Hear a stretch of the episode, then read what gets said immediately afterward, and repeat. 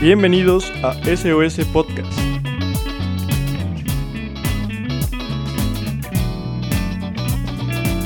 Diez minutos de buenas noticias con Sebastián Ruiz y Sebastián Lomelín.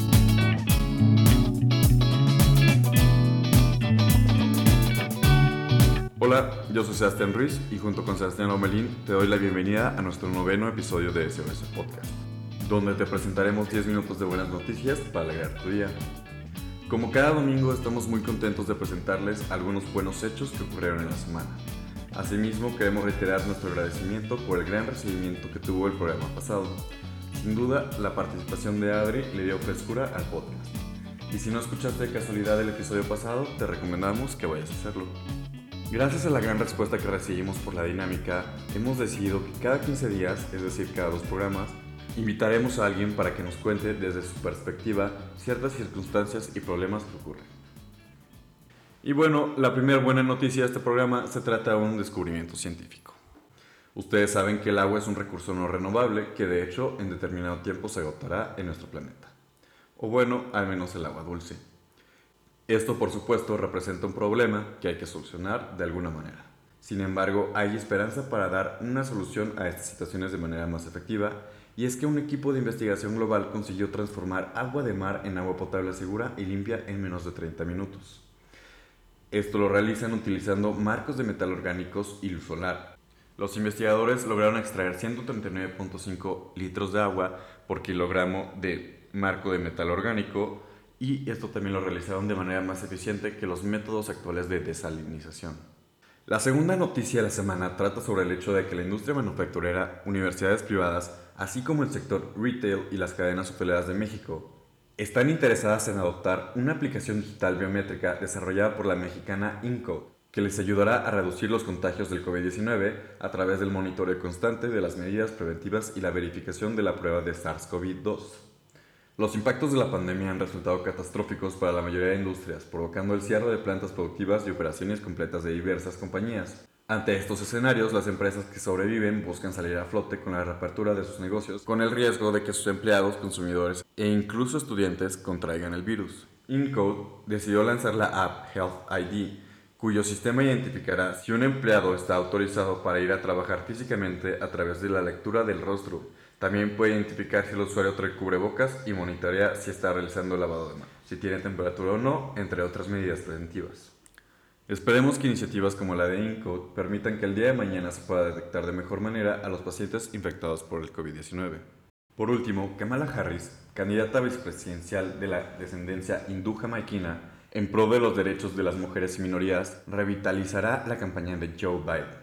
La designación de Kamala Harris, senadora por California, como compañera de Biden en la elección presidencial promete un giro en la política migratoria de seguridad, combate de la corrupción, temas raciales y en el avance de derechos de las mujeres. Con el anuncio de esta integración a la campaña de Biden, las encuestas recabadas mostraron un incremento en la popularidad de 6 a 10 puntos. De hecho, en el discurso de debut de campaña, Kamala Harris expresó que está lista para empezar a trabajar y dedicó sus palabras a las mujeres heroicas y ambiciosas que la preceden, cuyo esfuerzo, sacrificio, determinación y resistencia hicieron que su presencia sea posible. Tras dar su agradecimiento a las mujeres estadounidenses, Harris habló sobre lo importante que es su familia para ella y cómo sus padres inmigrantes el padre jamaiquino y su madre es hindú, se, se conocieron durante las protestas por los derechos civiles en Oakland.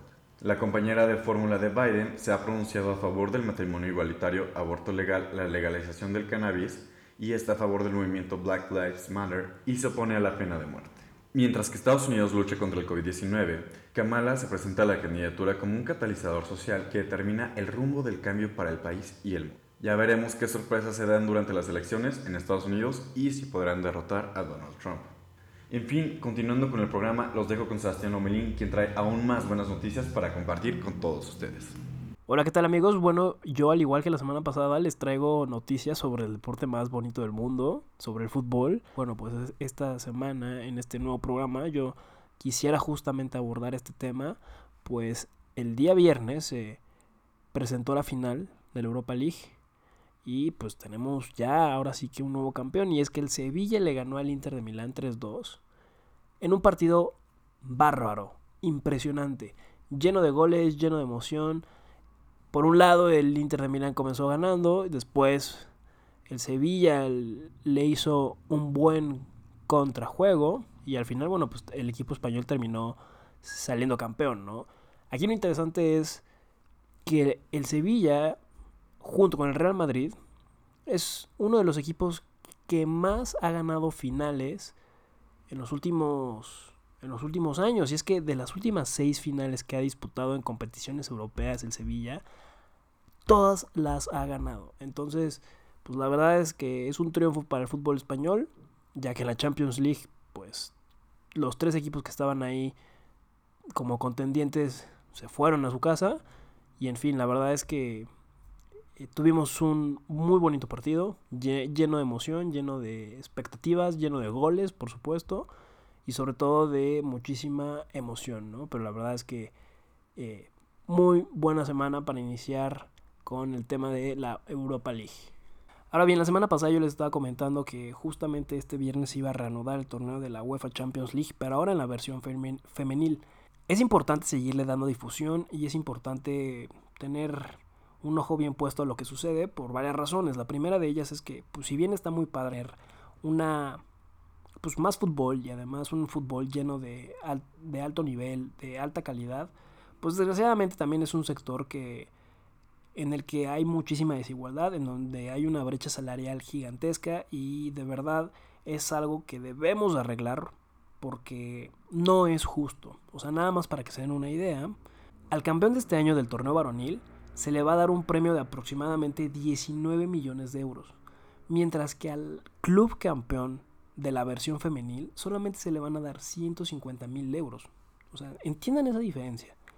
19 millones contra 150 mil. O sea, la verdad es que la, desigualdad y la brecha es abrumadora y es gigantesca.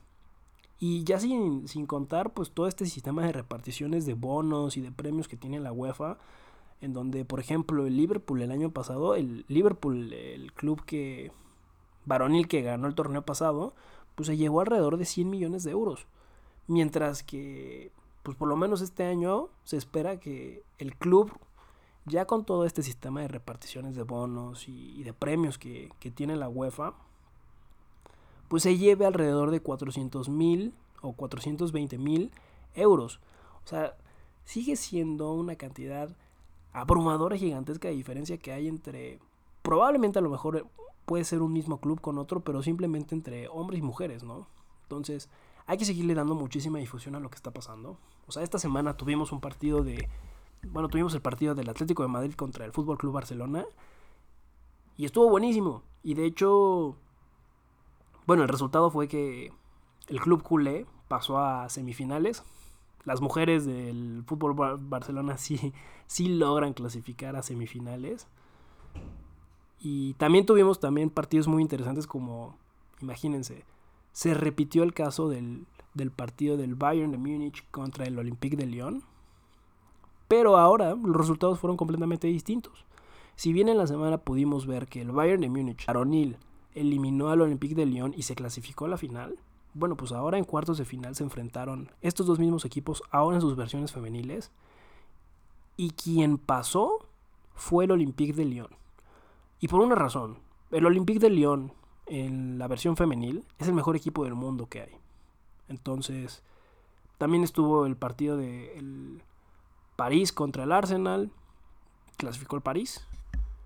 Y pues la verdad es que hay que ponerle y prestarle muchísima atención. Nosotros como cada semana vamos a tratar de, estarles contando de qué es lo que está pasando en esto. Si pueden también ustedes meterse a las redes y así como lo hacemos con el torneo varonil, bueno, pues hay, hay que tratar de impulsarlo ahora en, el, en el torneo femenil. Porque no es justo lo que está sucediendo y la verdad es que sí tenemos ahí que tener mano firme para tratar de evitar mayores desigualdades y pedir pues la mayor igualdad posible, ¿no? Bueno, por último recuerden que hoy domingo 23 de agosto se celebra la final de la UEFA Champions League, así es. Hoy llegamos al final de las noches mágicas del torneo varonil, pero con un partidazo. Tendremos al Bayern de Múnich enfrentándose al París al PSG, al Paris Saint Germain. Y bueno, tenemos este duelo entre Robert Lewandowski y Neymar que se va a poner muy sabroso. Yo espero que el partido esté bárbaro. La verdad es que hay muchísima expectativa. Hay que disfrutarlo. Entonces, si están en familia, quédense en su casa. Preparen una botanita. A lo mejor eh, preparen su comida favorita porque la verdad es que se vienen los 90 minutos del torneo más bonito de todos y hay que disfrutarlo como lo que es. En fin, una muy buena noticia para terminar la semana. Desgraciadamente no les puedo contar hoy el resultado, pero seguramente después de este podcast se irán preparando para disfrutarlo como debe de ser, con lo mejor de todo. Entonces, con esto terminamos el programa, les agradecemos por escucharnos y nos estamos escuchando el próximo domingo para más buenas noticias. Nos vemos en el siguiente episodio. Recuerden, SUS Podcast, buenas noticias en 10 minutos, tal vez un poquito más. Hasta pronto.